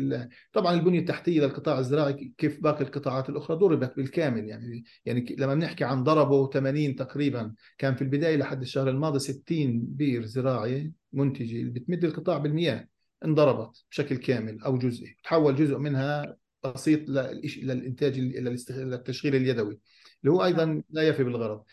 هاي هاي التفاؤل بيكون هو مش هو الفلسطيني. يعني إحنا مرينا، يعني هاي مش أول محنة ولا أول، دائما بيكون في هاي أصعبها يمكن أكثرها ضررا وتدميرا وما إلى ذلك، ولازم تكون ردة فعل الفلسطيني. وكمان إحنا في مؤ... على ما كان بيزبط قبل سبعة، كيف هذا دائما بيحكوا الناس اللي كان بيزبط من خطط وسياسات وبرامج ومشاريع قبل سبعة الشهر بطل بيزبط. سبعة أكتوبر سبعة عفوا سبعة أكتوبر بطل بيزبط بال بال بال ما بعد تقف الحرب إن شاء الله قريبا. بصير بدنا نعمل يعني كلنا نشتغل إعادة تفكير. نعم نعم بناء على. شكرا شكرا أستاذ فؤاد، شكرا. في البعض بيسأل إذا رح يتم مشاركة التسجيل لهذا الويبينار، أو إنه إذا في ناس بيسألوا كمان عن الإيميلات للأستاذ منجد والأستاذ فؤاد، ممكن تتواصلوا مع مؤسسة الدراسات الفلسطينية، هم أكيد يعني بيتعاونوا معكم في هذا المجال وبردوا عليكم. الحقيقة في سؤالين مهمين أنا برأيي، بدي أوجه واحد منهم مباشرة لأبو أدهم تحديداً. في الوقت اللي احنا بنشوف انهيار القطاع الزراعي في قطاع غزة ومعاناة القطاع الزراعي في الضفة الغربية، السؤال بيقول: هل هناك أي تنسيق مع الدول المجاورة بخصوص تصدير منتجات الزراعية إلى إسرائيل من هذه الدول؟ وهل وصلت هذه المنتجات إلى المستوطنات غير الشرعية في الضفة الغربية؟ وما تأثير ذلك على الميزان التجاري الزراعي المستقبلي بين فلسطين وإسرائيل؟ يعني نعم، سؤال مطروح يعني حتى بال بالنقاش اليومي الموجود. يعني أولا احنا نتمنى أن نصل إلى درجة التصدير إلى خارج يعني فلسطين، ويعني احنا مجمو... يعني عدد السلع اللي بنصدرها للخارج هي محدودة. بنحكي عن التمور، بنحكي عن زيت الزيتون، بنحكي عن يعني بشكل جزئي وقليل الجوافة والأفوكادو والأعشاب الطبية. ولكن يعني أخت هديل معروف تماما بأنه السوق الإسرائيلي هو سوق للمنتجات الفلسطينية، وتحديدا فيما يتعلق بالخضار. وبالعكس احنا لما نطلع على يعني حجم التبادل التجاري ما بين إسرائيل وما بين فلسطين، بنشوف أنه فيه هو كبيرة جدا جدا جدا. فيما يتعلق بالقطاع الزراعي على سبيل المثال، احنا معدل إدخال البندورة الخيار تحديدا بما يصل إلى خمسة وثلاثين مليون دولار سنويا. أنا بحكي عن السنوات يعني السابقة، بس بدي أشير لنقطة حول غزة للجمهور، بأنه غزة كانت يعني خلال كل أسبوع تدخل إلى الضفة الغربية وتحديدا إلى سوق الخليل ما يصل إلى مئة وخمسين ألف طن من الخضروات. يعني بمعنى أنه كانت تزود الضفة الغربية بهذا الجانب. في الحرب تم وقف هذه العملية، ولذلك أصبح هناك عندنا جاب بهذا الموضوع. هذا أولا. يعني وزارة الزراعة ليس من اختصاصها هي يعني موضوع الصادرات، هذا مع جهة أخرى. ولكن السؤال الموجود الآن إنه غلاء الأسعار الموجود هذا لأنه المزارعين بودوا المنتجات تحديدا البندورة والخيار إلى السوق الإسرائيلي. أولا يعني هذا ليس مسؤولية المزارع. المزارع بينتهي دوره يعني في الحقل، ولكن هذه مسؤولية التجار. السؤال عشان ما نبالغ، ما هو الحجم اللي بيتم إدخاله؟ رغم أنا بحكي بصراحة لا يوجد هناك قرار. يعني بالعكس إحنا دائما كنا نقول إحنا ما بدنا نجيب، إحنا بدنا نودع على السوق الإسرائيلي. ولكن ضمن هذه المرحلة حقيقة في إشكالية كبيرة جدا، بأنه في مفهوم وهو طبعا صحيح تماما انه احنا الان دوله تشن علينا حرب، ما لازم احنا يعني ندخلهم اي اي منتجات. ولكن الحقيقه هل يوجد هناك حصر بهذه الكميات؟ انا بالنسبه لي كوزير زراعه لا اعلم، بعرفش الاخوان اذا موجودين. والموضوع الثاني، هل نستطيع هل نستطيع ان يعني نعمل رقابه على ادخال اي شيء من مناطق ج الى الى داخل اسرائيل؟ بموضوعي بحكي نحن لا نستطيع. وبالتالي واضح ان هناك في في شيء اسمه تجار الحرب يعني موجودين، وبالتالي يستغلوا هذه الفرصه زي ما في قطاع غزه الان. الان في ناس بياخذوا كوبونات، بياخذوا طرود من منجد ولا من فؤاد وبيبيعوهم، يعني لانه في حاله بالنسبه لهم يعني قد تكون ملحه وقد تكون اكثر ربحيه بهذا بهذا الجانب. لا يوجد قرار بالحكومه الفلسطينيه بادخال هذه يعني المنتجات إلى السوق الإسرائيلي. ولكن لو سألتيني هل فعلا بيتم الإدخال؟ بالتأكيد أقول نعم، لأنه هذا شيء يعني موجود عبر كل السنوات الماضية وعبر كل الأشهر الموجودة. وكثير من التجار الفلسطينيين هم بدخلوا خضرة. وبذكركم لما وزارة الزراعة أخذت قرار بوقف شراء العجول عام عشرين من من إسرائيل، واحدة من العقوبات التي فرضتها إسرائيل عدم إدخال خضروات الضفة الغربية إلى الداخل الفلسطيني. ولكن بالتأكيد بهذه الظروف ربما لا يكون مقبول أن يكون مجموعة من التجار يعني بإدخال هذه المنتجات، الأمر الذي إلى حد ما إلى حد ما تسبب في غلاء الأسعار. ليس هو السبب الرئيسي، ولكن هو واحد من الأسباب. آه إجابتك مهمة جدا وشكرا لك. أعتقد السؤال كمان كان يقصد من الدول المجاورة، مثلا في عنا صادرات بتيجي أو واردات هي بالأحرى بتيجي من الأردن أو من تركيا للسوق المحلي، آه وكأنها بتساهم في آه جسر الفجوة اللي خلقها عدم توفر الإمكانيات الزراعية الفلسطينية. على كل أعتقد لا لا بس خليني أخت لا مهم مهم يعني طلع قبل آه. فترة إنه في بندورة أردنية مش هيك يا منجد أبو جيش في السوق الفلسطيني. أي عملية أي أي أي أي عملية استيراد من الأردن لعنا، أي عملية استيراد من الخارج إلى فلسطين يجب أن تحظى يعني بإجراءات داخل وزارة الزراعة. أنا بأكد تماماً ومسؤول عن كلامي، لم يصدر أي تصريح بالموافقة على الاستيراد، بالعكس توجهوا لنا مجموعة من التجار من مختلف المحافظات لاستيراد البندورة والبصل من تركيا، ولكن لأنه احنا عندنا إنتاج في هذه المرحلة بهذه الأشهر وفير رفضنا ذلك. لم يدخل أي منتج زراعي من الخضروات إلى الضفة الغربية، ويعني بعتقد انه هذا كلام متاكدين منه مئة بالمئة لان احنا اللي بنصدر يعني كل الشهادات والتصاريح اللازمه بهذا الجانب. دخلوه اسرائيل برجعوه، دخلوه اسرائيل برجعوه. شكرا شكرا. من وين؟ معلش منجد اسمع ملاحظتك. بدخلوه اسرائيل التجار برجعوه على الضفه. يعني احنا يعني التجار ببيعوا برجعوا على الضفه، والبندوره الاردنيه معبيه الاسواق. يعني كل الحصص تيجي من الاردن ولا من فلسطين؟ تيجي من الاردن، بدخلوها على اسرائيل، على استيراد اسرائيل، اسرائيل بترجعها على الضفه لان ما بيمشي عندها البندوره الاردنيه، بدها البندوره الفلسطينيه العنقوديه، وبغرقوا فيها الاسواق في التجار، طبعا التجار الفلسطينيه بغرقوا فيها الاسواق. اعتقد بدها تدقيق اكثر. لا يعني هذا موضوع يعني هل هذا هل هذا يؤثر على يعني خلينا نقول المنتج؟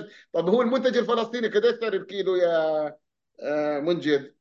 هو استاذي احنا هذا الموضوع هو هيك بده نقاش بعد ال... احنا ما ب... احنا بنزرع احنا بنزرع احنا بنزرع على السوق الاسرائيلي، وغزه كانوا يزرعوا على سوق الضفه. لازم نغير العقليه. ما انت قلت قبل شوي بعد سبعة أكتوبر كل الدنيا بتتغير. احنا لازم الان نوجه المزارعين نزرع لسوقنا لأكلنا، لكن احنا ما بصير نزرع البيبي مشان نصدره على اسرائيل وناخذ الميات الحلوات طبعا. اللي موجودات اللي هن اللي هن خمسة عشر بالمئة من ميتنا مشان التجار تاعينا يودوها للمصانع الاسرائيليه للمخللات. لازم نعمل توجيه ونعمل دراسه كويسه مع بعض جميعنا، انه اهم شيء نزرع اللي بناكله سواء في غزه ولا في الضفه. واللي قاله فؤاد واللي كنتوا انت، بدنا نروح على الزراعه الافقيه مش على الزراعه العموديه.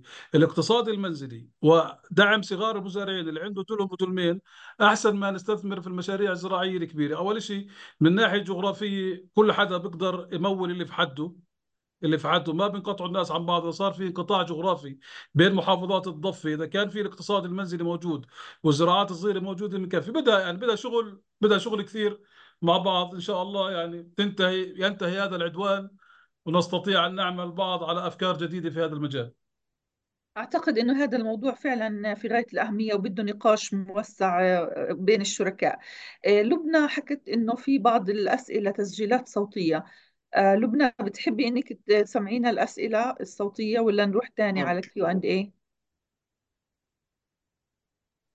رح أدخل مداخلة مداخلات صوتية. أوكي تمام تفضلي. أهلين أهلين دكتور جاد، كيف حالك؟ دكتور جاد تفضل. أنت ميوت إذا بتحكي، يعني لسه مسكر على صوتك. هلا فتحناه. أيوة أهلا أهلا، كيفك؟ تحياتي للجميع. والمضبوط أنا بدي أقول إنه بلاش نتسرع في اتخاذ إجراءات سريعة لإعادة القطاع الزراعي في غزة، لأنه ما ما ألقي من قذائف على قطاع غزة ولم تنفجر بعد هي مشكلة كبيرة. ثانيا تأثيرها على التربة وعلى المياه كبيرة جدا، وأنا بقترح على أبو أدهم أنه يطلب من أنكتاد المنظمة المسؤولة عن تقدير الخسائر أن تقوم بإرسال فريق دولي لتقييم الخسائر وتقييم التأثيرات وتحميل الاحتلال مسؤولية ما جرى، لأنه بدناش نرجع نبدأ نبدأ في في في الزراعة وكل يوم نفقد كمان ناس أكثر من خلال هذا الأمور. فيما يتعلق بالضفة الغربية، إسرائيل استغلت الفترة بين خمسة بين سبعة عشر وحتى الآن لإحكام سيطرتها على منطقة ج كاملة، و يعني تقديراتنا إحنا إنه حتى ربع أشجار الزيتون لم يتم قطفها بسبب بسبب اعتداءات المستوطنين. هذه يجب أن تكون لجنة دولية بدراسة هذا الموضوع ووضعه. فيما يتعلق بالاقتراح تبع الإخوان أنه نرجع على الصمود وعلى المقاومة من خلال العودة إلى الأرض وإلى الزراعة ووضع سياسات جديدة للتشجيع الاكتفاء الذاتي أو الأمن الغذائي، هذه أنا في رأيي ضرورية جدا، إما من خلال المناطق اللي بنقدر نصلها أو من خلال تشجيع الزراعة الحضرية. يجب أن نركز على الزراعة الحضرية لأن فقدنا حاليا عدد كبير من العمل في إسرائيل أو تقريبا كليا. القطاع السياحي تقريبا اتدمر، هناك أزمة أزمة غير طبيعية في رفع الأسعار، وهناك فعلا أثرياء حرب يجب محاسبتهم وإيقافهم عند حدهم، لأن هذول بالضبط زيهم زي العملاء والجواسيس. وشكرا. شكرا شكرا دكتور جاد. أه الحقيقه في سؤالين بمسوا باللي حكى الحكي اللي حكاه الدكتور جاد، وبحب انه اطرحهم الان قبل ما اعطيكم المجال للحديث.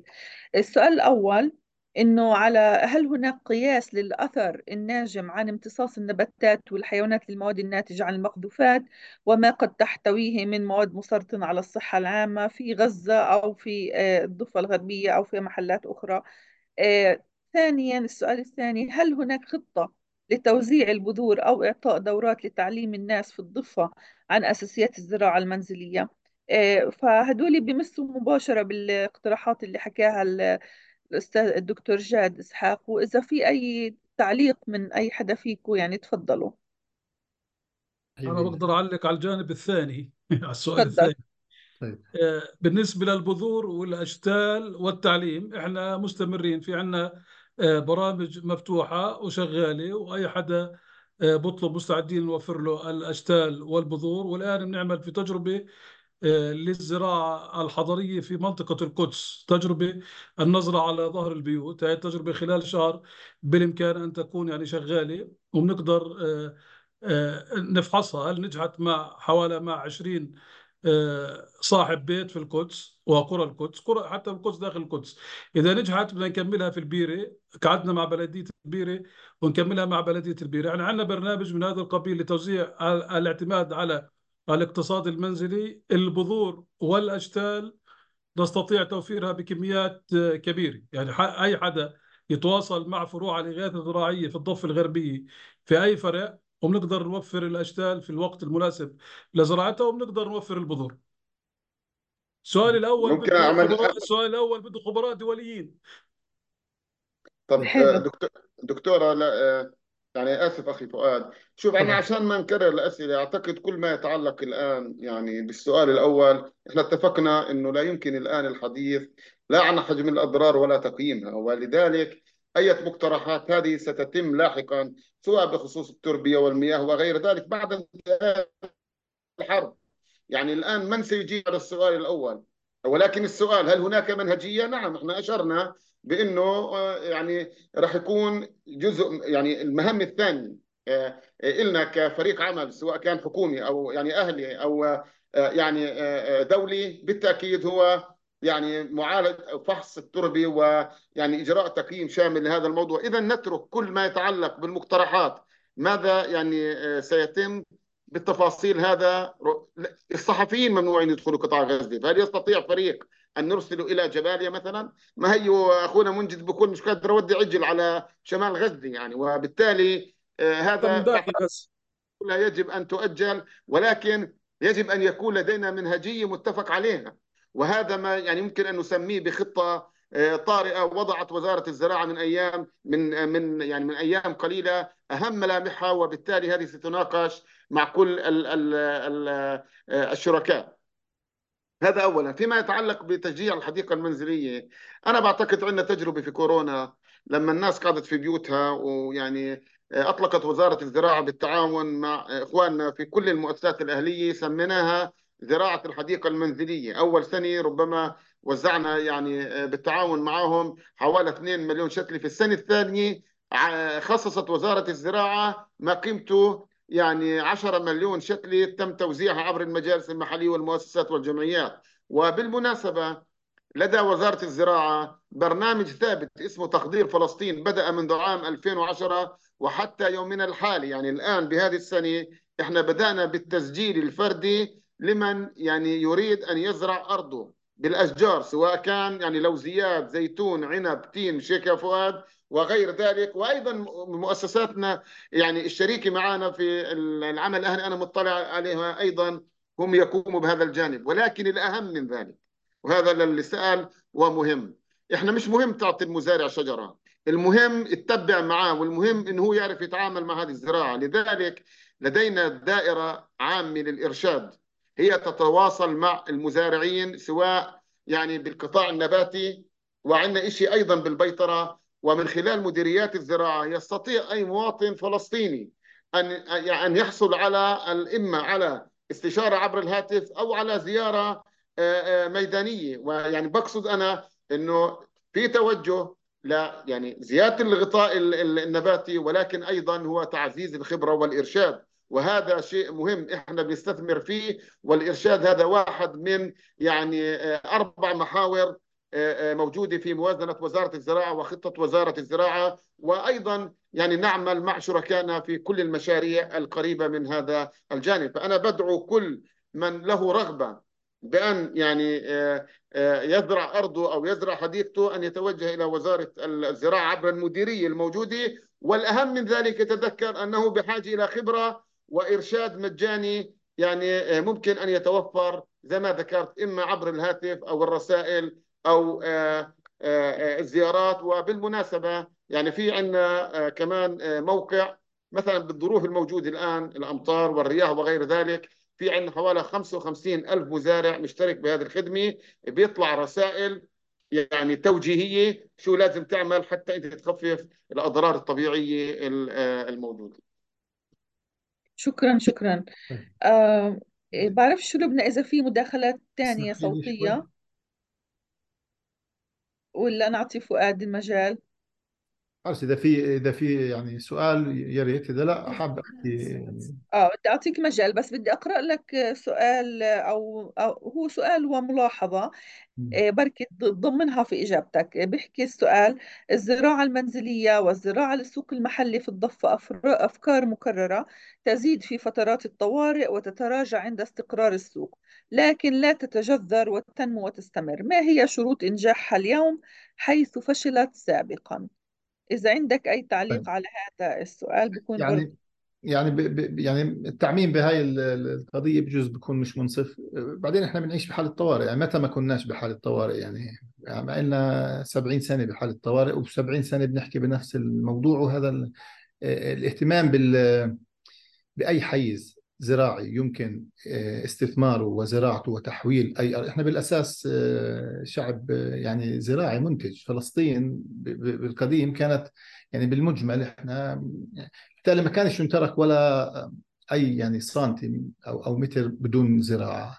هلا الشيء الجديد إنه إحنا استفدنا من من الواقع ومن الظروف ومن الاحتلال وخصوصية فلسطين كيف حكينا، إنه نحاول ننتج ما نستطيع من أكلنا اليومي. هلا كيف كنا نحكي ليش خمسة وخمسين بالمئة ما ممكن تكون سبعين وثمانين بالمئة من إنتاجنا المحلي؟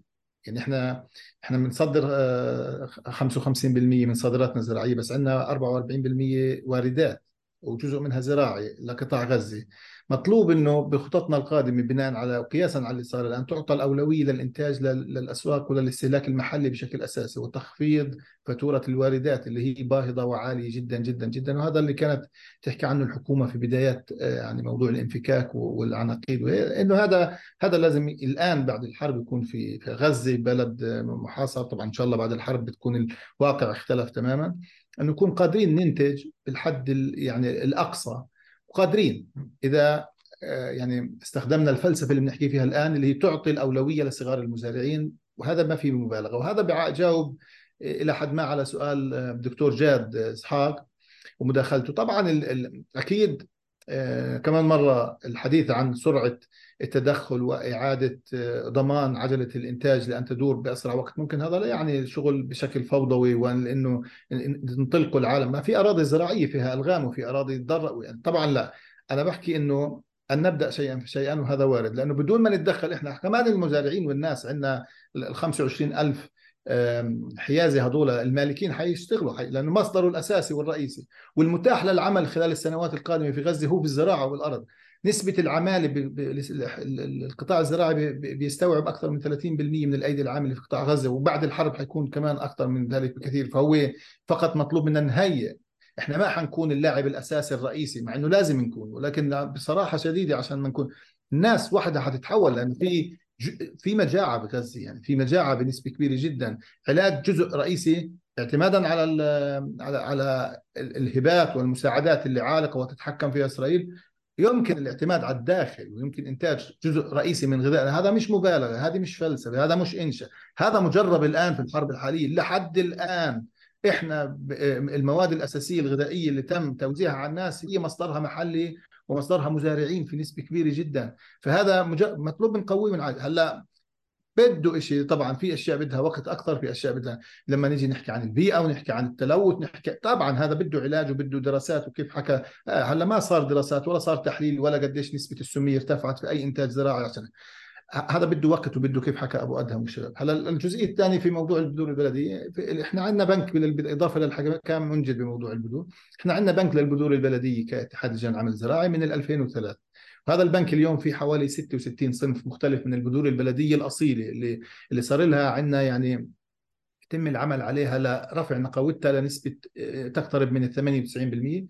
هاي موجوده وهذا متاح للمزارعين، كل سنه عندنا بيجوا المزارعين على البنك او بسجلوا في احدى المناطق اللي لها علاقه بمكاتب الاتحاد او بروح حتى على مديريات الزراعه، ومديريات الزراعه بتحولهم على البنك مشان ياخذوا ما يحتاجوه من بذور بلديه. وهذا مجرب وهذا مصدر مصدر لانتاج زراعي رخيص رخيص الثمن يعني بمعنى، لكن قيمته عاليه جدا ومش متطلب، لا بده كيماويات ولا بده مي بكميه كبيره، هو مناسب. وهذا تم يعني إنشاء البنك لهذا الغرض اللي هو فعلا تطبيق لمفاهيم السيادة، إنه يكون عندنا فعلا مصدر غذائنا ننتجه، إحنا بنحدد شو ننتج ومتى ننتج والكميات اللي ننتجها في ظل ظروفنا. هذا تجاري و... لا مش تجاري بمعنى إنه هذا بس بحل مشكلة الأكل اليومي لأسرنا. سبعين بالمئة من من إنفاق الأسر الفلسطينية على الأكل بروح، ومن السبعين بالمئة بجزء نصهم بروح على الخضروات اللي ممكن إنتاجها بطريقة أو أخرى.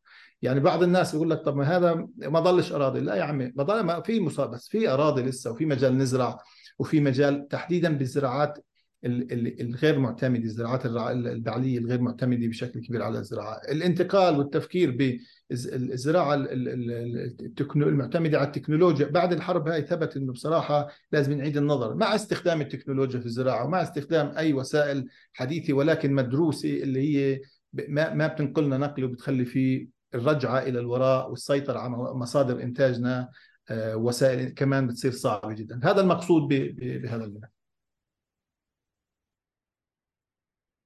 شكرا جزيلا أستاذ فؤاد. إحنا بتهيألي أحطنا بالعديد من الجوانب، بعضها هو قاتم بسبب الوضع الحرب الحالية وبسبب الدمار الهائل، بسبب الخسائر الهائلة، بسبب الخسارة الكبيرة لتكاليف أشياء تم استثمارها في الماضي أو أشياء كانت موجودة وقت الحرب وتم تدميرها، أو أشياء مقدرات مستقبلية نتوقع أننا خسرناها. ولكن في نفس الوقت هناك بعض الأمل في قدرة وفي إمكانية هذا القطاع الهام جدا، وهو القطاع الحياتي الحياتي المهم لاستمرار الوجود على الأرض، مش بس الحياة، مش بس محاربة الجوع والتجويع، مش بس عشان الإنتاج الاقتصادي والمساهمة في الناتج المحلي، ولكن بالأساس من أجل استمرار الحياة على أرضنا يعني. فهذه القضايا كلها تناولناها بشكل أو بآخر، وكان هناك أيضا بعض المقترحات المهمة للمتابعة فور توقف الحرب، وإن شاء الله نتأمل أن تكون قريبا. سمعنا عن خطط أوريدي يعني وزارة الزراعة تعمل عليها من استعدادا لما هو قادم، وسمعنا اقتراحات عن ضرورة تحقيق دولي وضرورة فحص وضرورة إرسال خبراء. بدي أشوف إذا أي حدا منكم أو إذا بتحبوا أنتوا الثلاثة تحكوا كلمة أخيرة، أمنية أو رغبة أو التزام بما سيحدث في المستقبل فور توقف الحرب، يعني بكون شاكرة لكم. أعتقد أنه هذه الفرصة الأخيرة لأي حدا بده يبعث أسئلة على ال على ال كيو آند إيه. بس في هذه الأثناء يمكن جولة سريعة بجملة أو جملتين، كل حدا يحكي ماذا نتمنى فورة في اليوم التالي للحرب، ولو أن هذه الجملة صارت كليشيه الكل بيحكي عنه. في اليوم التالي للحرب في قطاع الزراعة ماذا نريد أن نرى؟ أستاذ رياض. شكرا. بدي أنا أعملك إحاطة بأقل من دقيقتين بس عشان معنوياتنا ترتفع. يعني أولا، كل ما سيتم في قطاع غزة سيتم تنفيذه بنفس المنهجية الحكومة والمنظمات الأهلية والمنظمات الدولية، لأنه احنا بنشتغل باستراتيجية واحدة، وأعتقد أنه هذا يعني أعطى أكله زي ما بيحكوا. ولذلك أنا النقطة الثالثة بدي أقول أن القطاع الزراعي لنا بخير. أولا، احنا يعني الأراضي الزراعية الآن تقريبا مساحتها ما يصل إلى مليون ومئتين ألف دنم، والأهم من ذلك في الضفة الغربية وغزة طبعا. والأهم من ذلك لدينا احنا اكتفاء بالعديد من السلع الزراعية التي لا نحتاج أن ندخلها إلى سوقنا الفلسطيني. عندما نتحدث عن الخضار، نتحدث عن البندورة، عن الخيار، نتحدث يعني مثلا عن العسل، نتحدث عن الدواجن اللاحية، نتحدث عن بيض المائدي. احنا لدينا فائض مئة مليون بيضة سنويا يعني، وهذا بدلل على أنه يعني في قطاع متقدم بهذا الصعيد. العنب لدينا اكتفاء ذاتي، احنا لدينا تصدير التمور، لدينا اكتفاء وفائض، لدينا تصدير إلى تقريبا اثنين وسبعين سوق في العالم. وأنا ذكرت أنه التمور تقريبا بنصدر سنويا بما يصل سبعة آلاف طن، وأيضا ما بين الأمانات والتصدير بالزيت تقريبا ستة آلاف طن. يوم أمس يعني خرجت شاحنة من قلقيلية بالأفوكادو محملة إلى السعودية، وهذه أول مرة نصل إلى الأسواق العربية. أيضا نصدر الجوافة إلى السوق الأردني في في في الموسم. المقصود أن القطاع الزراعي بخير، وكما ذكرت حضرتك احنا نتعامل مع القطاع الزراعي باعتباره ليس فقط يشكل مكون مكون الاقتصاد. أولا هو هوية وطنية، وهو يعني رمز للصمود الفلسطيني، والعمل بالزراعة هي ال... هي يعني أهم شكل من أشكال المقاومة الشعبية. يعني أنا برأيي من يستصلح أرضه هو من يمارس هذا العمل، وهو من سيحمي هذه الأرض. إحنا وإحنا وشركائنا بالمنظمات الأهلية وبدعم من المنظمات الدولية، عندما أطلقت خطة العناقيد الزراعية عام يعني عشرين أو في نهاية في بداية عام واحد وعشرين عشرين، ورغم جائحة كورونا استطعنا أن نحقق إنجازات كبيرة جدا. كان جوهر هذه الخطة أولا تعزيز صمود المواطن، محاربة الفقر، محاربة البطالة، أيضا الوصول إلى الاكتفاء الذاتي، تشجيع الصادرات، ويعني تقليل الواردات. لذلك وهي الإخوان يصححوني، إحنا تقريبا من عام عشرين لعام ثلاثة وعشرين فتحنا طرق زراعية بما يصل إلى ألف كيلو متر في الضفة الغربية. يعني أنت لما بتقولي ألف كيلو متر، معناها خدمنا بما لا يقل عن مئة وخمسين ألف دنم. استطعنا أن نوصل للمزارع تقريبا يعني حجم ال ال الأراضي التي تم استصلاحها ضمن هذه الخطة تقريبا وصل إلى قرابة خمسة وعشرين ألف دنم. يعني الفرص التشغيلية وصلت إلى يعني أرقام إيجابية. لذلك يعني هناك فرصة. هذه التجربة سننسخها في قطاع غزة، ولكن كل ذلك يتوقف على يعني وقف عجلة الحرب الموجودة. القطاع الزراعي بشكل ثلاثة عشر بالمئة من الأيدي العاملة الفلسطينية، وزي ما ذكرت أربعة وعشرين بالمئة من الصادرات وسبعة وعشرين وسبعة بالمئة من الناتج المحلي. إذا نحن نتحدث عن فرصة، وأهم هذه الفرصة أن هناك طقس ملائم يعني كبيئة، واثنين الخبرة الفلسطينية خبرة مهمة. انت شايفين قديش الجانب الإسرائيلي تضرر من عدم إدخال العمال الزراعيين الفلسطينيين بشكل خاص إلى الداخل. بيحكوا بدنا نجيب من دول كذا وكذا، ولكن لن يستطيعوا أن يستغنوا عن هذه الأيدي. إذا الشيء اللي احنا بنقدر نقول فيه رح نعمله هو إطار عام. نحن وشركائنا حكومة، قطاع أهلي، قطاع خاص، منظمات دولية، عندما تنتهي الحرب يجب أن تبدأ ورشة طارئة موحدة بمنهجية واحدة نعمل بعض حتى نستطيع أن نتقدم خطوات على طريق تعافي القطاع الزراعي. شكرا شكرا أستاذ منجد. طيب يعني احنا فرصة، يعني احنا منذ بداية الحرب حتى الآن استطاعت الإغاثة الزراعية أن تصل حوالي نصف مليون بني آدم في غزة بجهد أربعة وأربعين موظف عملوا طول الوقت جمعة وسبت وما في عطل تحت المخاطرة. عندنا خطة للطوارئ لها علاقة في الوضع الحالي، سنستكمل هذا العمل. عندنا خطة متوسطة وخطة طويلة الأمد في فريق طارئ يدير العمل من الضفة والتواصل ما بين الضفة وغزة بشكل يومي رغم الصعوبات. بحثنا عن الشرائح الإلكترونية إلى آخره. إحنا مع القطاع غزة، مع القطاع الزراعي، سنبذل جميع جهودنا في مركزنا في الضفة الغربية لخدمة القطاع الزراعي في غزة. سنستمر في هذا العمل ونشكر كل شركائنا اللي اشتغلوا معنا في هذا الظرف الصعب. أعتقد أن تجربة الإغاثة الزراعية شكلت نموذج في غزة أثناء الحرب، علينا أن ندرسها ونستفيد منها ونعممها. وشكرا للجميع. في إطار الشراكة العامة طبعا طبعا في إطار الشراكة العامة لن نستطيع أن نعمل فرادى في قطاع غزة. لا لا هو الان محل الوزارات الوزارات الوزارات دكتور جاد اذا معنا ما احنا بالوزارات المدعمه يعني الوزارات حتى نكسر الشيء الرسمي. في وزاراتنا مش شغاله في غزه هسه، مش شغاله. احنا بنتحدث عن ما بعد الحرب. طيب. اليوم يعني ما بعد الحرب ان شاء الله. طيب. استاذ فؤاد انا, أنا بدي احكي بالضبط من نفس ال... يعني اعتقد انه في ثلاث عناصر اساسيه ب... ب... بالمكون الزراعي لما بعد الحرب اللي ان شاء الله بتوقف اليوم، واللي هي قادره على فعلا إعادة بناء القطاع الزراعي. لأنه بدنا نبني القطاع الزراعي، بدنا نرجع نبنيه يعني كيف كان وكيف كان أحسن وكيف حكينا بهاي الورشة. هلا وزارة الزراعة، ومش لأنه أبو أدهم موجود ولأنه حكى يعني بهذا، يعني تجربتنا مع وزارة الزراعة الحالية الآن هي تجربة بناءة وهامة جدا. شراكة حقيقية، بنختلف بنختلف ولكن بالعمل نحن شركاء وعندنا أكثر من تجربة ذكر بعضها وفي تجارب كثيرة جدا لم تذكر.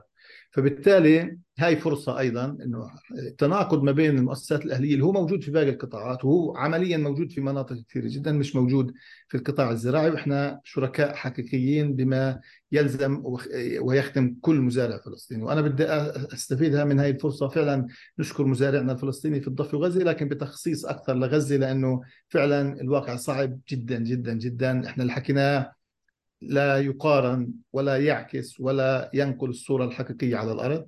أيضا في ائتلاف زراعي فلسطيني مكون من ست مؤسسات، الأكبر في القطاع الزراعي، الأهم بالقطاع الزراعي، يجعل العمل ما بين الوزارة وما بين المؤسسات الأهلية الفلسطينية الزراعية أسهل، لأنه العمل فرادى هو عمل يعني متعب ويعني بينجز شيء ولكن مش زي ما تكون العمل جماعي. فإحنا عندنا إضافة للمؤسسات الأخرى العاملة بالقطاع الزراعي اللي يعني ممكن تشكل أيضا. فعندنا وزارة الزراعة وعندنا الائتلاف الزراعي وعندنا الشركاء الآخرين. إحنا قريبين جدا من نعمل توافق على أولويات العمل ما بعد الحرب لإعادة بناء القطاع الزراعي بإصرار وعزيمة يعني لا تقل عن عزيمة الناس اللي الآن في غزة صامدين وأرسلوا لكل العالم رسالة إنه يعني هذا احنا موجودين واحنا المستقبل إن برغم كل الدمار. هذا بيجي من وين جاي التفاؤل. فشكرا للدراسات على الفلسطينية على تخصيص هذا الوقت، هاي الإطلالة، الإضاءة على القطاع الزراعي. بتمنى يتكرر ذلك للمرات الجاي لأهمية القطاع الزراعي ودوره الأساسي بصراحة إلنا كفلسطينيين في الضفة وغزة في المرحلة القادمة اللي هي واضح مش حتكون سهلة. شكرا لكم. شكرا لكم جميعا وشكرا للمشاركين والمشاركات اللي أثروا النقاش بأسئلتهم.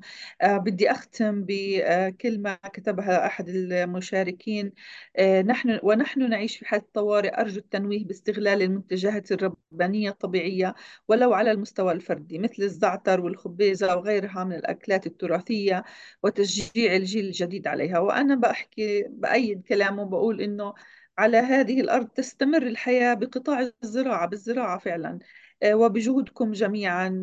ونتمنى أن نجد القطاع الزراعي في غزة أقوى وأفضل مما كان قبل سبعة أكتوبر. شكرا للجميع وسعدت بإدارة هذا الحديث. إن شاء الله بنضلنا على تواصل. شكرا, شكرا للجميع. شكرا شكرا. مع السلامة.